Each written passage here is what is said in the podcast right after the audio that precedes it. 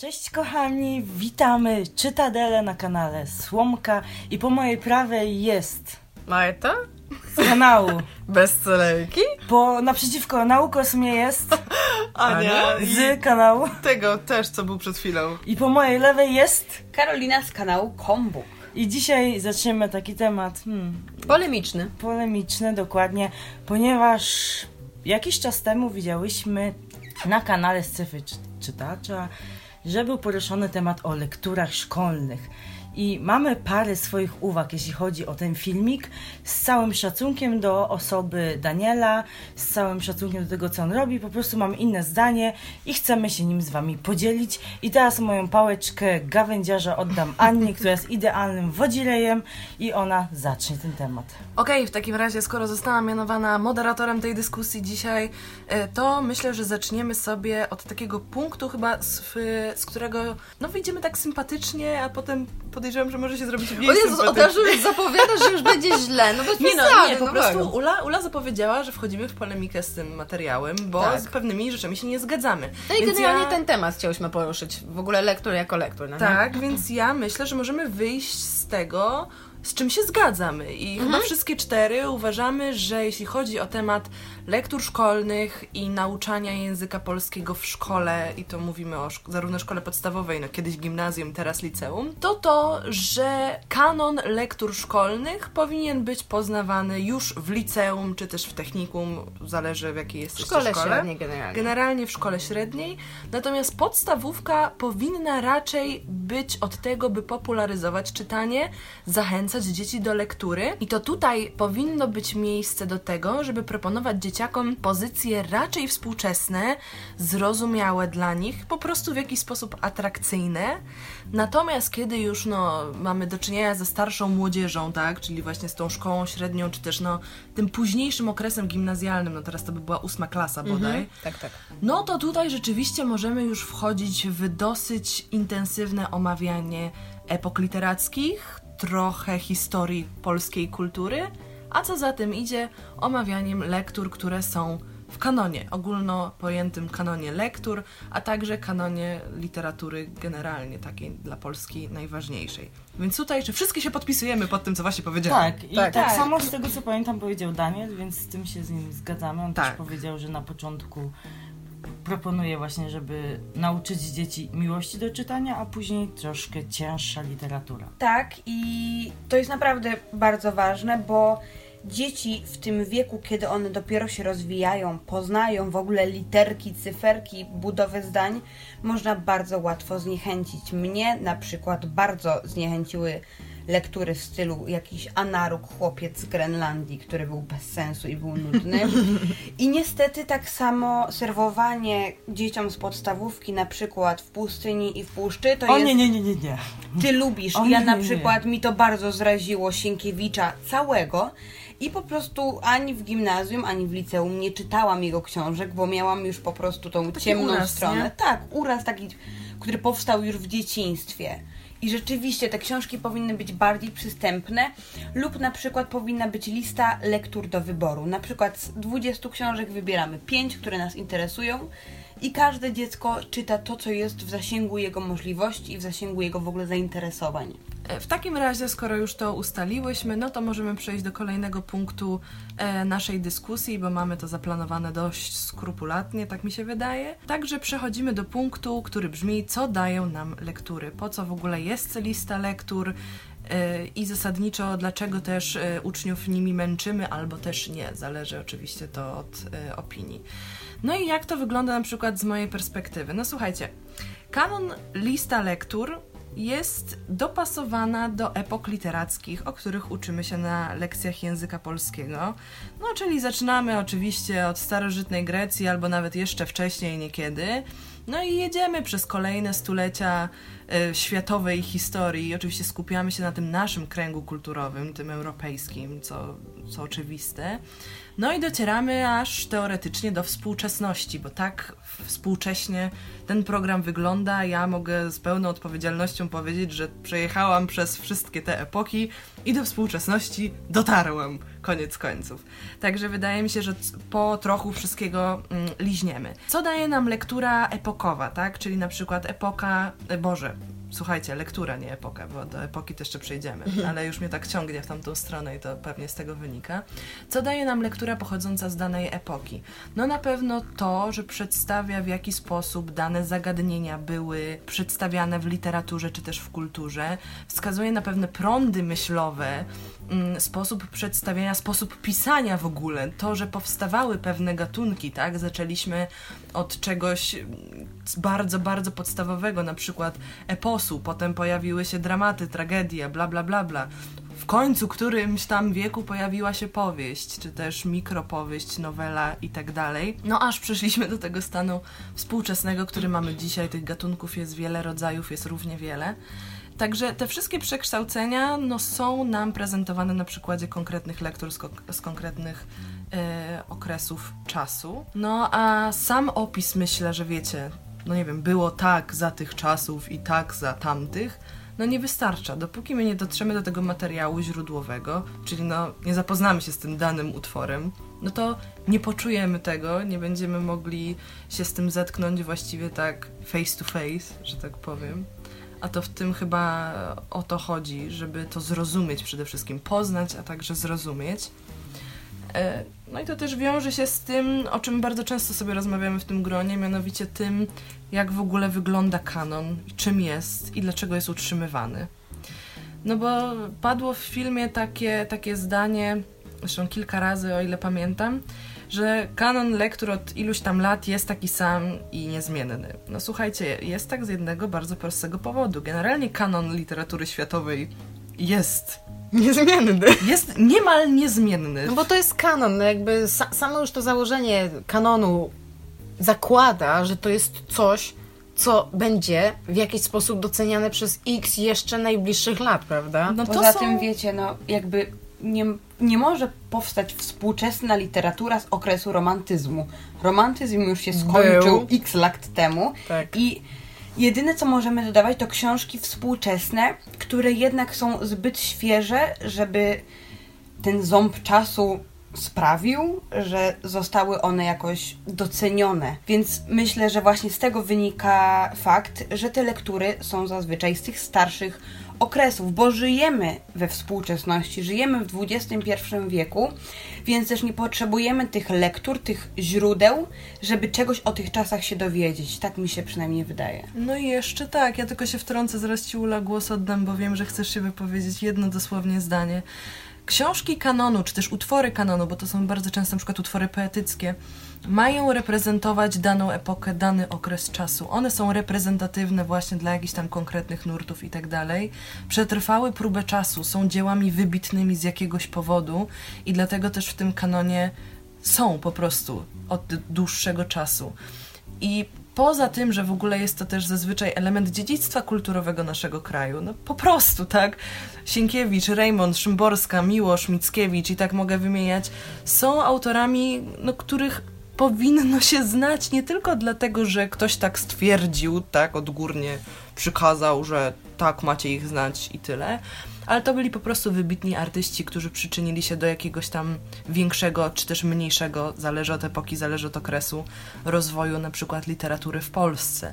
I myślę, że tu jest clue. I teraz Ula, możesz powiedzieć to, co chciałaś powiedzieć. Ja muszę zaznaczyć też to, że Gdyby nie lektury, gdyby nie znajomość tych lektur, to tak naprawdę nawet współczesną literaturę moglibyśmy nie zrozumieć tak, tak, jak ona powinna wybrzmiewać. Tak naprawdę tak. to ostatnio Marta powiedziała mi bardzo fajny przykład. W literaturze wszystko było tak, tak naprawdę, no nie? Więc chodzi o to, że po prostu jak czytamy, tak jak wcześniej wspomniałaś, wiersz na przykład pani Szymborskiej, to tak. wiemy do czego ona nawiązywała mhm. i gdybyśmy o tym nie wiedzieli, to dla nas to by był piękny wiersz, który bardzo mocno nas wpływa, bardzo nas wzrusza, ale gdy wiemy, do czego ona się odwołuje, do jakiej literatury i do jak dawnych czasów, to tym bardziej możemy zrozumieć, co chciała nam przekazać i tak naprawdę też doceniamy jej pracę, ponieważ to, że ona odwaliła taki kawał dobrej roboty i nawiązywała do tych dzieł sprzed x wieku, x lat i w ogóle nie Tak, wiem. czy no bo Ula tutaj wspominała o prostym e, nawiązaniu w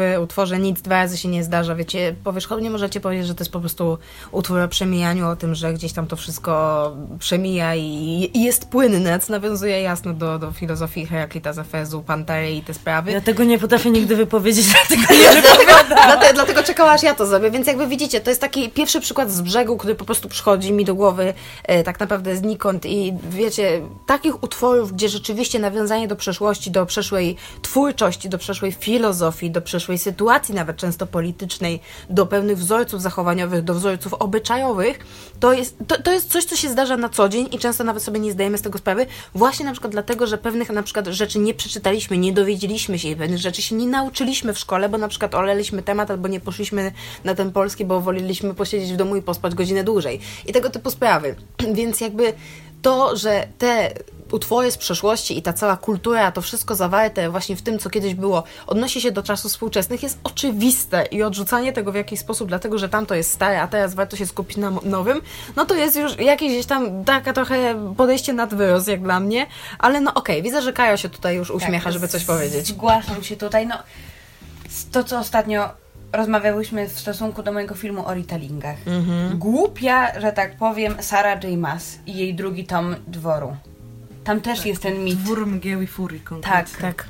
E, też mamy wykorzystanie mitów, jakichś właśnie znanych już nam motywów, toposów i bez tego jakby człowiek, który nie czytał tych, tej mitologii, pewnie by nawet tego nie skojarzył, bo rzeczywiście tam jest troszkę to ukryte, ten motyw, to nie jest Tak, takie dosłowne, tak, tak. ale ile powstaje retellingów, nawet opartych na naszych jakichś takich polskich wierzeniach, czy jakichś takich legendach. Najprostszy przykład Tak, z brzegu to są Mickiewiczowskie dziady. Tak. chociażby. No po prostu autorzy się inspirują starszymi dziełami i bazują na nich, biorą główne motywy z tych e, utworów, no i Wiecie, to, to są takie pierdoły, wiecie, nawet e, patrząc po tym, że na przykład taki Sapkowski czerpie bardzo z w ogóle e, kultury słowiańskiej i też nawet takiej Ba, nie n- tylko z naszej, kultury słowiańskiej, a z legend arturiańskich. z legend arturiańskiej, aż po takie pierdoły jak to, to jest naprawdę hardkorowy przykład.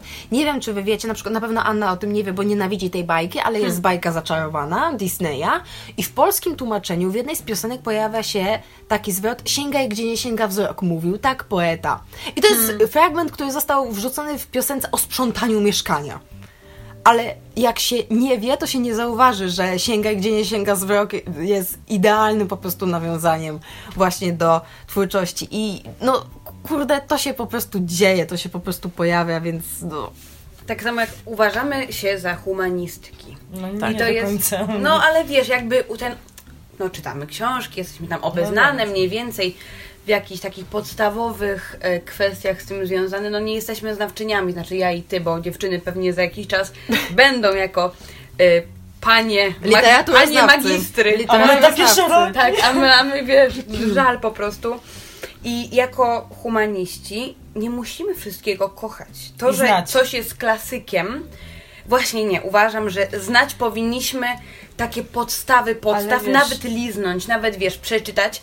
Nie musimy tego kochać, nie Ja musimy wiem. tego, wiesz, w żaden sposób cenić, ale powinniśmy w jakiś sposób akceptować to, że to jest część naszej kultury. Tak, ja wiem o co ci chodzi, ale chodzi mi o to, że tak jak było wspomniane, lista lektur nie cała się zmienia, ale część się zmienia i na przykład profil rozszerzony też ma inne dzieła niż Ale niż my. wiadomo, bo I to na się przykład tak jak rozszerza. Ania powiedziała, że nie miała Orwella, Tak, ja na przykład... Ale miałaś tak. panią Bower, a ja z kolei miałam Orwella, ale Tak. miałam pani tak, Bower. i chodzi mi w sensie o to, że nie, wiesz, że Mhm. nie musimy... Ale wiesz, generalnie kanon lektur jest dosyć szeroki i nauczyciele dostają dużo więcej pozycji do, do, do omówienia niż są w stanie to zrobić i nauczyciel najczęściej sobie po prostu te książki wybiera, które chce, których nie chce, dopasowuje to do poziomu klasy i tego typu spraw. I to jest oczywiste, tak samo jak często na przykład, na przykład moja poloniska jawnie mówiła, że na przykład tej lektury nie zrobimy, bo uważam, że bardziej wartościowe są w ogóle wszelkie motywy, nawiązania, które przydadzą Wam się na maturze, a i w ogóle sama książka jest fajniejsza, inna. innego autora z innego tego, ale na przykład e, Liz, Liz jakby kręcący się wokół podobnego tematu. Więc ona otwarcie mówiła, że to jest niby w kanonie, powinnam to z wami, z wami zrobić, bo ktoś tak powiedział, ale uważam jako polonista, że będzie wam łatwiej, jeżeli zrobimy to, a na przykład tą z kanonu sobie jakoś tam omówimy, żebyście mniej więcej wiedzieli o co chodzi. Więc jakby, no, to jest tak naprawdę wybór nauczyciela i, i, i myślę, że w ogóle wszystkie się chyba z tym zgadzamy, że w ogóle podstawą jest właśnie dobra osoba, która nas przez to wszystko Właśnie przeprowadzi. To jest też niezwykle, niezwykle istotne przy wielu następnych punktach naszej dyskusji. Właśnie osoba nauczyciela polonisty jest tutaj zwykle kluczowa, bo ona równie wiele może zepsuć, co i nam dać, dostarczyć jakiejś takiej inspiracji, chęci do poznawania na przykład kolejnych dzieł literatury. Są oczywiście też tacy poloniści, którzy są powiedzmy tak zapatrzeni w swoje opracowanie danego tekstu, że no, nie no jest przyjmują innego. tak, i narzucają bardzo silnie swoje zdanie, natomiast no prawda jest taka, że czy to jest dobry polonista, nie wydaje mi się, co choćby widzę po naszych obecnych z Martą studiach, kiedy mamy do czynienia rzeczywiście w dużej mierze z polonistami z prawdziwego zdarzenia, ludźmi, którzy no, robią doktoraty, habilitacje, profesury i dalej. Chociaż nie no, dalej nic nie ma, ale wszyscy wiemy Wiadomo o co chodzi. chodzi. I to są rzeczywiście ludzie, którzy przede wszystkim stawiają na dyskusję, na to, w jaki sposób my odbieramy pewne problemy. A uwierzcie, że w tej chwili pracujemy na dużo trudniejszych rzeczach niż, niż nie Lalka. wiem, niż lalka Prusa, tak? Oczywiście nie odbierając nic Prusowi, bo to jest y, rzeczywiście fantastyczne dzieło literatury pozytywistycznej. Tutaj też trochę liźniemy ten właśnie element obudowy epoki. To znaczy bardzo ważne jest to, żeby daną książkę omawiać w kontekście epoki. Tak. Tego właśnie, kiedy powstawała, pod jakim wpływem, skąd ona się w ogóle wzięła. Dlaczego? Dlaczego? Po co? Kiedy? Kiedy? Kiedy? Jak?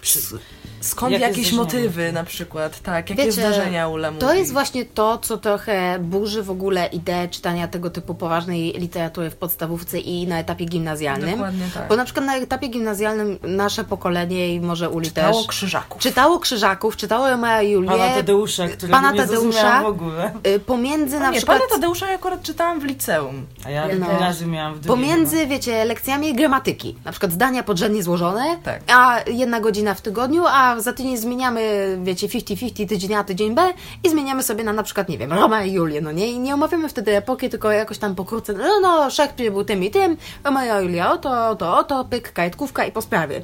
Takie omawianie lektur nie ma kompletnie sensu i to, to jest jakaś, jakaś taki, jakiś taki dziwny twór, który podejrzewam miał zapchać tą taką dziurę pomiędzy podstawówką, gdzie raczej poważnych lektur nie ma, a miał trochę już wprowadzać do tej licealnej, właśnie mm, do tego licealnego omawiania lektur z prawdziwego zdarzenia, kiedy rzeczywiście jedziemy od tej starożytności, niektórzy już zaczynają od jakichś tam Biblii i tego typu spraw, potem lecimy właśnie Ja zaczynałam od Gilgamesza. o Gilgamesza. No to, to, to ja też miałam takie jakieś tam wprowadzenie i tego typu sprawy. I wtedy zaczyna się epoka dzieła, kolejna epoka, kolejne dzieła i lecimy coraz dalej do współczesności. I wtedy rzeczywiście ma to sens, bo poznajemy lekturę w jej środowisku naturalnym przede wszystkim.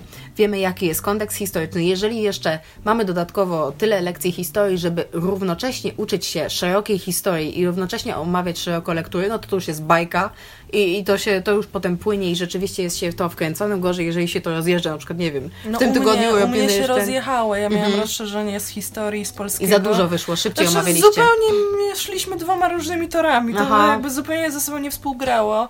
Ale powiedzmy, jeśli robiliśmy polski szybciej, Mhm. to później, kiedy na historii, nie wiem, na przykład wchodzi temat powstań, powiedzmy, nie wiem, styczniowych, listopadowych, no proszę sobie tutaj wybrać Tak. powstanie, jakie się chce, dużo by ich było, w związku z czym do wyboru do koloru.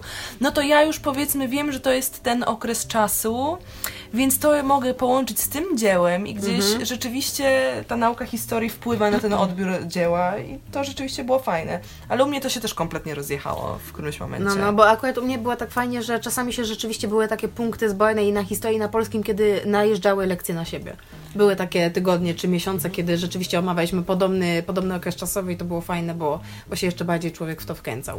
A ja miałam bardzo fajną sytuację w gimnazjum, ponieważ zazwyczaj było tak, że mówiła nam nauczycielka, za dwa tygodnie przerabiamy, nie wiem, lalkę czy cokolwiek, no i musieliśmy to czytać.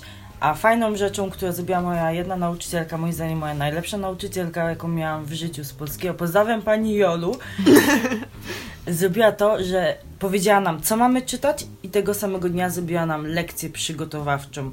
Tak. Chodzi mi o cały zarys historyczny, O co się autorze, działo. Tak, biografii. żebyśmy czytając tą książkę już wiedzieli o co chodzi, żebyśmy bardziej weszli w ten świat i może bardziej by nas to zainteresowało. No i kiedy jesteśmy już przy tych lekcjach języka polskiego, to teraz należałoby się zastanowić, jak w ogóle omawiać te lektury, ile ich omawiać, ile w danej epoce tych lektur powinno się pojawić, czy powinna być, wiecie, dwie książki w miesiącu, jakieś wielkie powieści na przykład sobie rypnąć, żeby tak dobrze dać obraz tego, czy na przykład 40 utworów Mickiewicza do romantyzmu. To w dużej mierze zależy od epoki, I od no bo prawda twórców. jest taka, że w zależności od epoki mamy konkretne utwory, tak? Czyli no, mamy okres pozytywizmu, gdzie dominująca staje się powieść. Powieść, tak. Mamy, no nie wiem, omawiamy dużo wcześniej starożytność, gdzie dominująca zdecydowanie jest tragedia, tak? I to Mhm. też bardzo specyficzna tragedia. Ona jest zawsze zbudowana na tym samym schemacie. Nie wiem, wchodzimy w średniowiecze i tam pojawia się sonet, w związku z czym trzaskamy te O sonety tych sonetów jest tam mnóstwo żeby prostu. zapamiętać, który jest włoski, francuski, angielski, czy Bóg wie jeszcze jaki i tak dalej, i tak dalej. I to oczywiście zależy w dużej mierze od tego i gdzieś powinno się płynnie przechodzić z gatunku do gatunku, bo one też się znikąd nie pojawiały, tylko najzwyczajniej w świecie jeden się przekształcał w drugi. Natomiast jeśli chodzi o reprezentatywność autora w danej epoce, to dużo zależy od tego, jaki to jest autor, tak?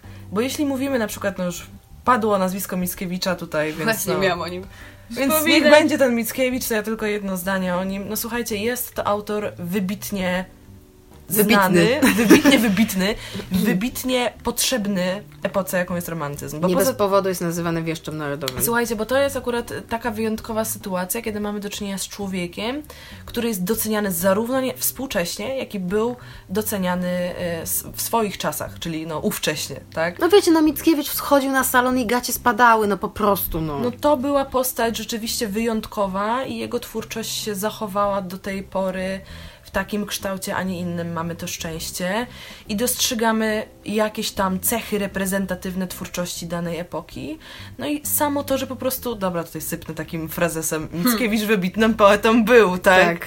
I tutaj oczywiście niektórzy mogą powiedzieć, że no ale ja tego Mickiewicza wcale nie lubię, i on mi się zasadniczo nie podoba. Odpowiedź jest prosta, nie musisz go lubić. Nie musisz go absolutnie lubić, natomiast należy doceniać pewne rzeczy, które on w swojej twórczości przemyca, bo, bo był po prostu innowacyjny w tym, bądź też doskonale oddawał te ramy epoki, o których wspominałam wcześniej.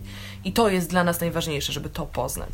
Ja na przykład nie wyobrażam sobie czytać tylko na przykład jednego tekstu Mickiewicza, bo on tworzył tyle różnorodnych dzieł, w których podejmował tyle różnorodnych tematów. Albo tylko jednej części dziadów na przykład. Tak, No to, to, przecież jest jest bullshit. nic. To jest bullshit. I to Że zazwyczaj druga część. tak, cicho się- wszędzie, ciemno się wszędzie, głucho przerabia wszędzie. tą drugą w gimnazjum, bo na te dalsze części może nie jesteśmy jeszcze gotowi. No absolutnie, wyobrażasz sobie robić Trzecią część wielką nie. Improwizację w Albo gimnazjum. salon warszawski na przykład też Tak. omawiać. No nie, jakby, nie, no nie za bardzo w, na, do gimnazjum to pasuje i jakby, żeby, jakby Mickiewicz jest tutaj świetnym przykładem, bo my też możemy uczyć się, jak on się rozwijał, jak jego poglądy, sposób pisania się rozwijały na po prostu, na, te, na tle tej epoki w ciągu jej lat. Tak, bo my chyba w ogóle zapominamy przy okazji omawiania lektur i autorów właśnie z przeszłości, że to nie jest trochę tak, że oni te wszystkie dzieła swoje napisali w jeden rok.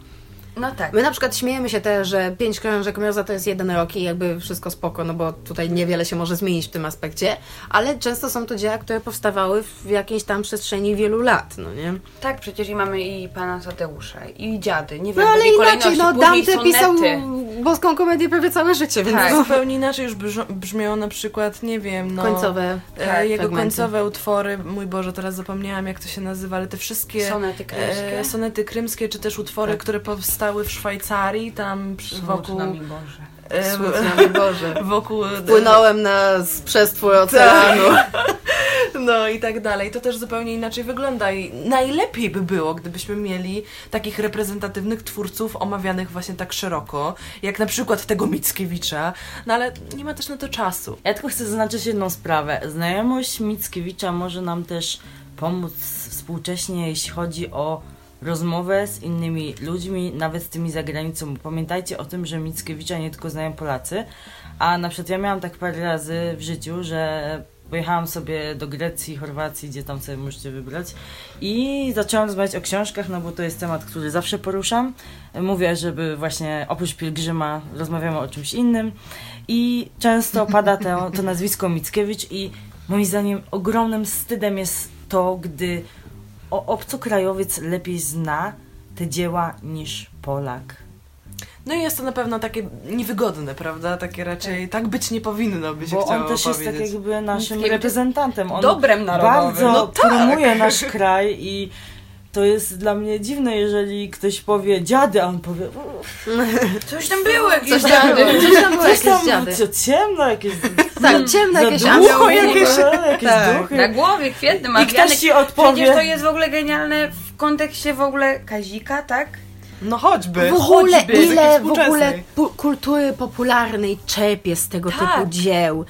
Mówię, to, to są Piosenek. rzeczy, których nawet sobie często nie uświadamiamy, ich nie wyłapujemy. No ta głupia zaczarowana. Ale to, co jest w ogóle fajne, to to, co Ula po, poruszyła temat właśnie obcokrajowców, więc jak już jesteśmy przy obcokrajowcach, to porozmawiamy sobie, dlaczego na przykład w kanonie polskich lektur nie ma zagranicznych lektur. Bo to język polski, moi drodzy.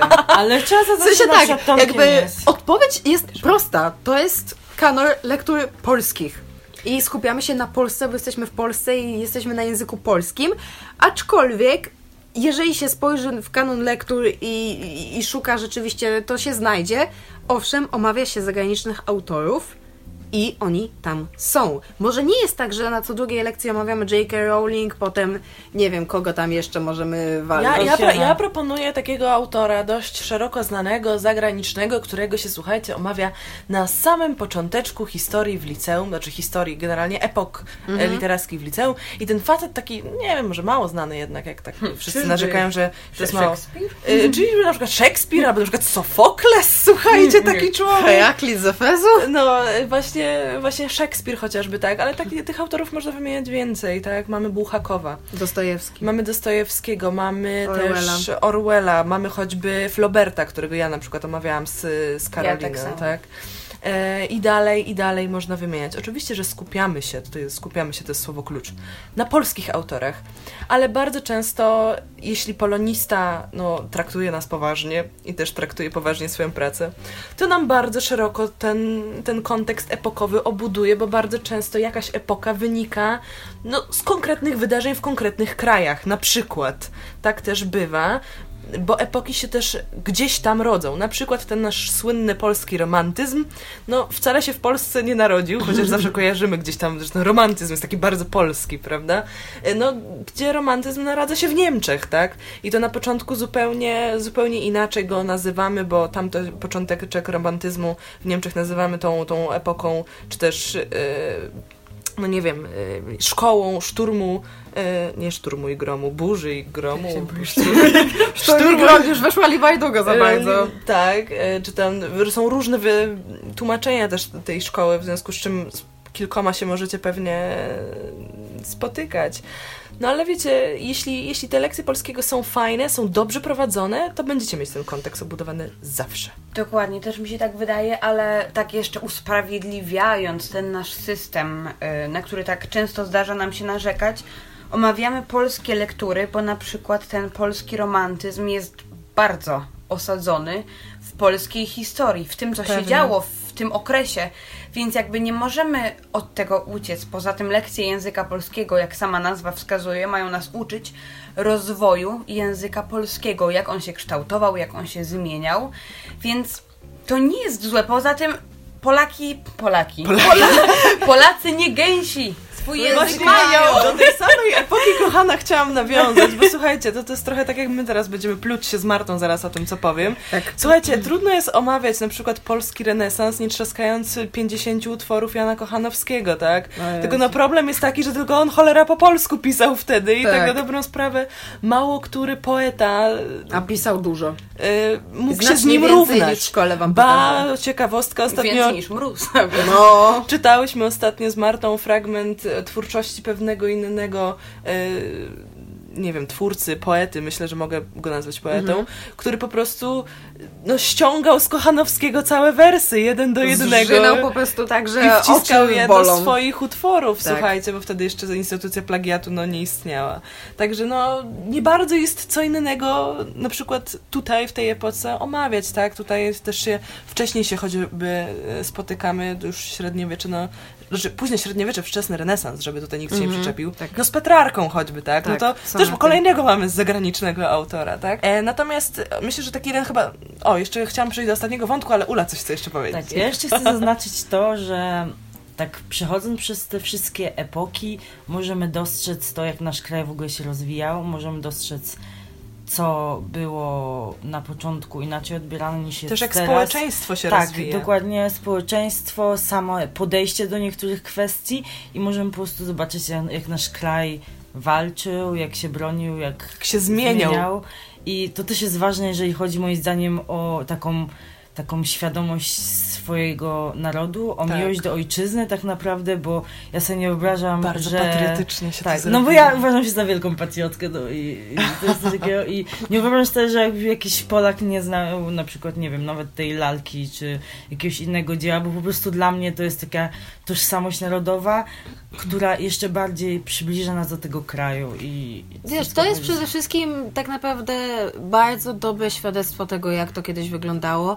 I na przykład ta lalka jest idealnym przykładem na przykład tego, jak wyglądało społeczeństwo w ogóle w tamtym tak. czasie. Na przykład taki głupi przykład z, z nawiązanie do niedopowiedzenia Romana Ingardena, który na przykład mówi o tym, że skąd można wiedzieć o tym, że Izabela Łęcka na przykład była bogatą kobietą, No mogła sobie pozwolić na to, żeby pojechać do parku. a nie pójść do parku. I to są takie szczegóły, to są takie rzeczy, o których w sumie na co dzień można by było nie pomyśleć, ale to jest tam zawarte i to pokazuje właśnie tego typu rzeczy, jak wyglądało społeczeństwo, jakie były klasy, jak to wszystko miało ręce i nogi. Dlaczego ten biedny Wokulski tak bardzo nie mógł się do niej dostać i dlaczego mu to zajęło tyle czasu?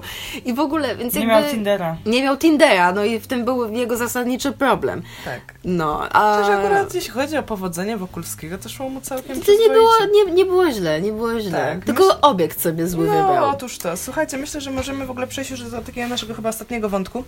No bo, co się kojarzy z omawianiem lektur, bądź też w ogóle na przykład, chyba poezji częściej mam wrażenie. Że Mianowicie- Szymborska nie zdała matury z własnego wiersza, czyli co autor miał na myśli? Tak, co autor miał na myśli? Słuchajcie, tutaj sypniemy teraz taką wiedzą tajemną z teorii literatury zdobytą na uniwersytecie. To jest w ogóle tyle ciekawe, że powstał w którymś momencie naszej historii taki nurt e, badania literatury, który zakłada, że intencja autora w ogóle nie ma żadnego Tak, znaczenia. Więc jeżeli macie takie podejście, że nie chcecie interpretować jakby literatury czy jakiegoś dzieła poprzez pryzmat tego, co autor chciał w nim przekazać, no to sorry, już na to inni ludzie wpadli i ten pomysł palił na panewce, w ogóle to już zostało cofnięte dawno tak. temu. Jeśli poczytacie sobie troszeczkę o na przykład zagadnieniach formalizmu amerykańskiego, to zobaczycie, jaka to jest straszna też. bzdura. Albo na przykład fenomenologii też, bo to też się Ale w sumie wiesz, fenomenologia opiera. Troszkę ma inne zagadnienia Wiesz, ale to takie tutaj. pierwsze poznanie, no nie? I tego Tak, typu sprawy. tak, ale właśnie tak. dochodzimy do takiego momentu, kiedy już kiedyś ktoś powiedział, że a może by tak analizować dzieła ze względu na to, że w sumie walić to. Znaczy, nie obchodzi się. nas to, co autor miał na myśli. Intencjonalność jest w ogóle wyłączona z naszego Znaczy, się. nurtu poznawczego. Da się to zrobić, myślę. I ja też na przykład w pewnym sensie badam tak dzieła. W pewnym sensie tutaj mam na myśli to, że właśnie formalizm e, bazowo zakłada, że to, co jest najważniejsze w odbieraniu dzieła, to to, czy ono na nas jakoś oddziałuje, tak? Tak. Czy coś odczuwamy w związku z czytaniem go. I jeśli tak, to znaczy, że ten wiersz na przykład działa. Działa na nas, został w jakiś sposób dobrze zrealizowany i teraz badamy, co tam się udało, czy też co tam się nie udało, w zależności. No i na tej, na tej jakby bardzo subiektywnym w sumie poznaniu opieramy swoją jakąś tam analizę, czy też e, recenzję, czy cokolwiek innego. No jednak koniec końców ta metoda jest niezbyt trafiona i tak jak mówię, ona może być bardzo dobrą podstawą do analizowania dzieł, do recenzji na przykład, do Ale prowadzenia będzie jakichś dziurawa. ale jest dziurawa, na pewno jest niewystarczająca.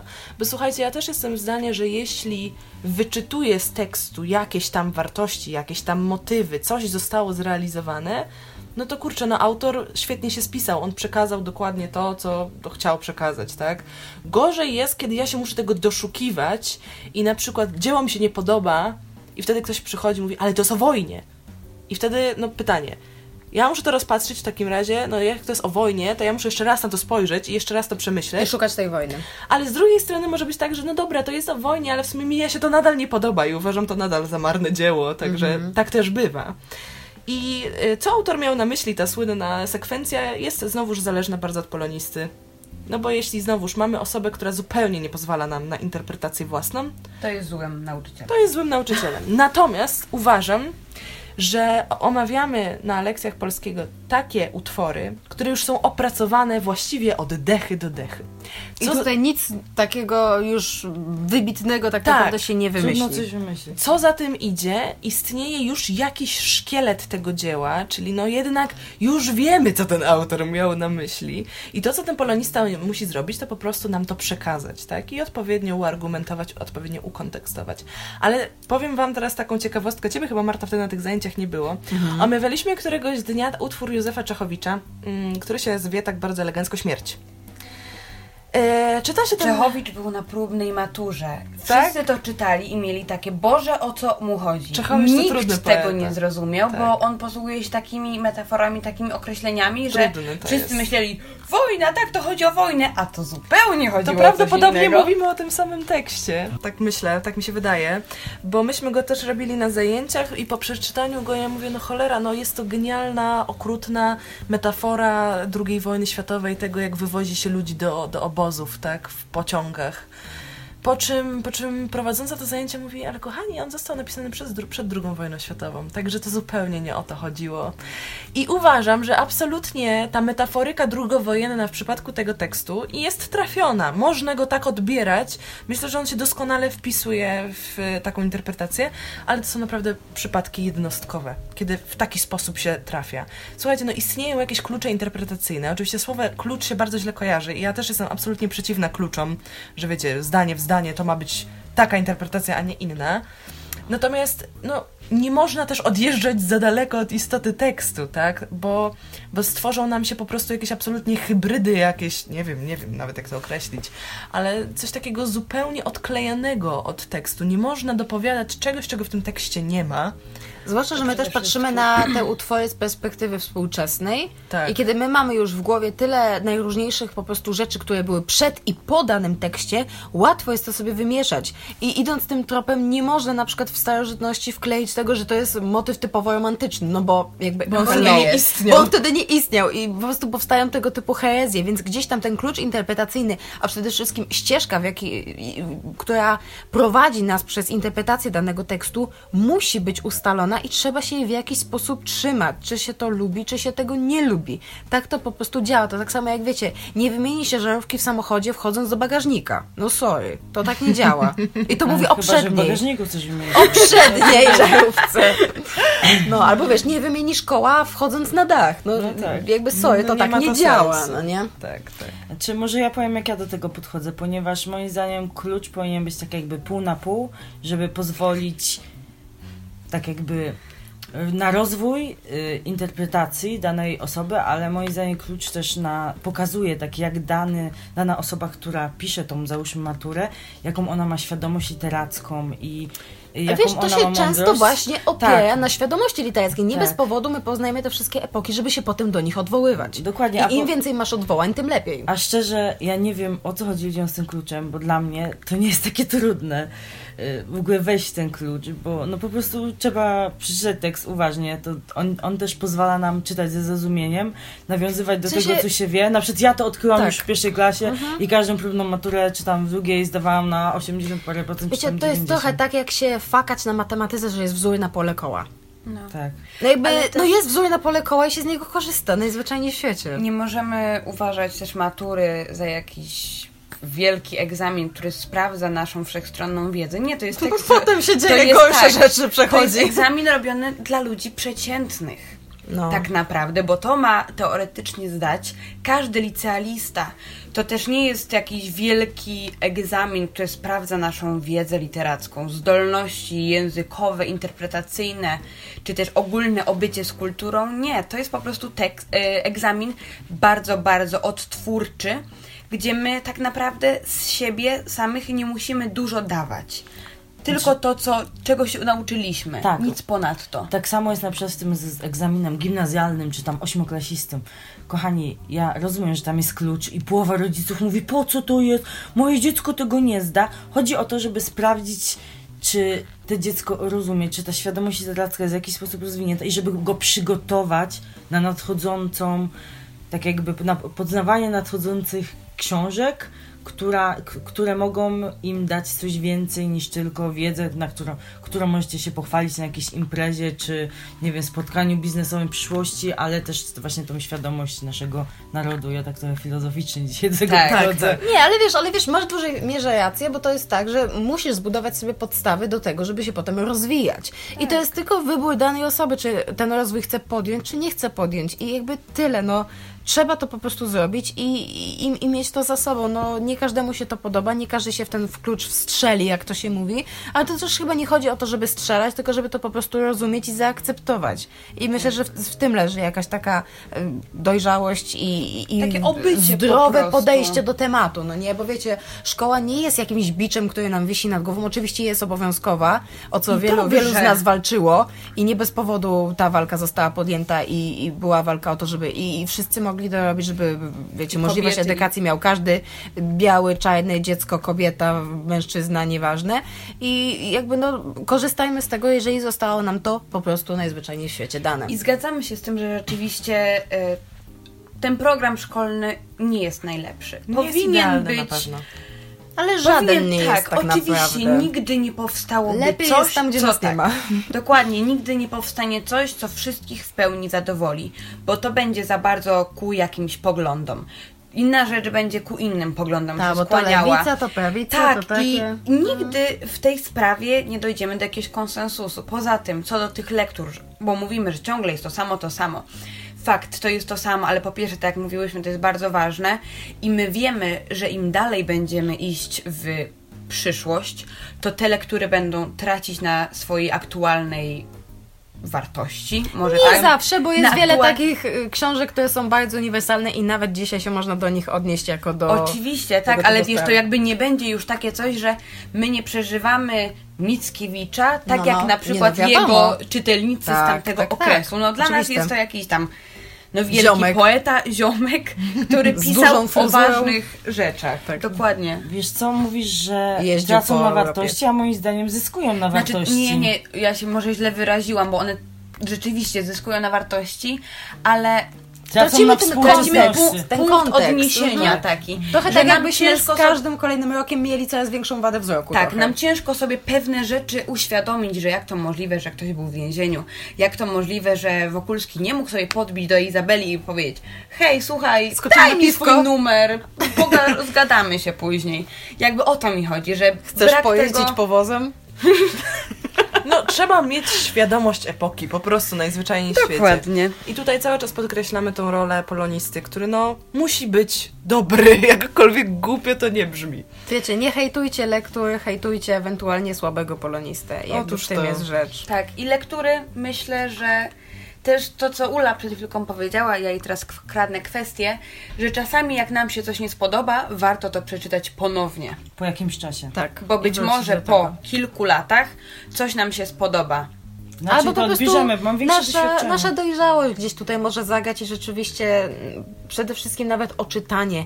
My to widzimy po sobie, bo jesteśmy w trakcie czytania kolejnej raz tajemnej historii, którą oma- omawiałyśmy na kanale dwa lata temu i teraz to jest zupełnie inna książka. Jest tak samo fenomenalna jak była, a może i nawet bardziej i jakby to jest kwestia tego. Podejrzewam, że gdybym wróciła do kilku lektur, to też zupełnie inaczej bym je odebrała, odebrała, ale nie wrócę na pewno do dzieci z Bullerbyn, bo Anka mi to zniszczyła.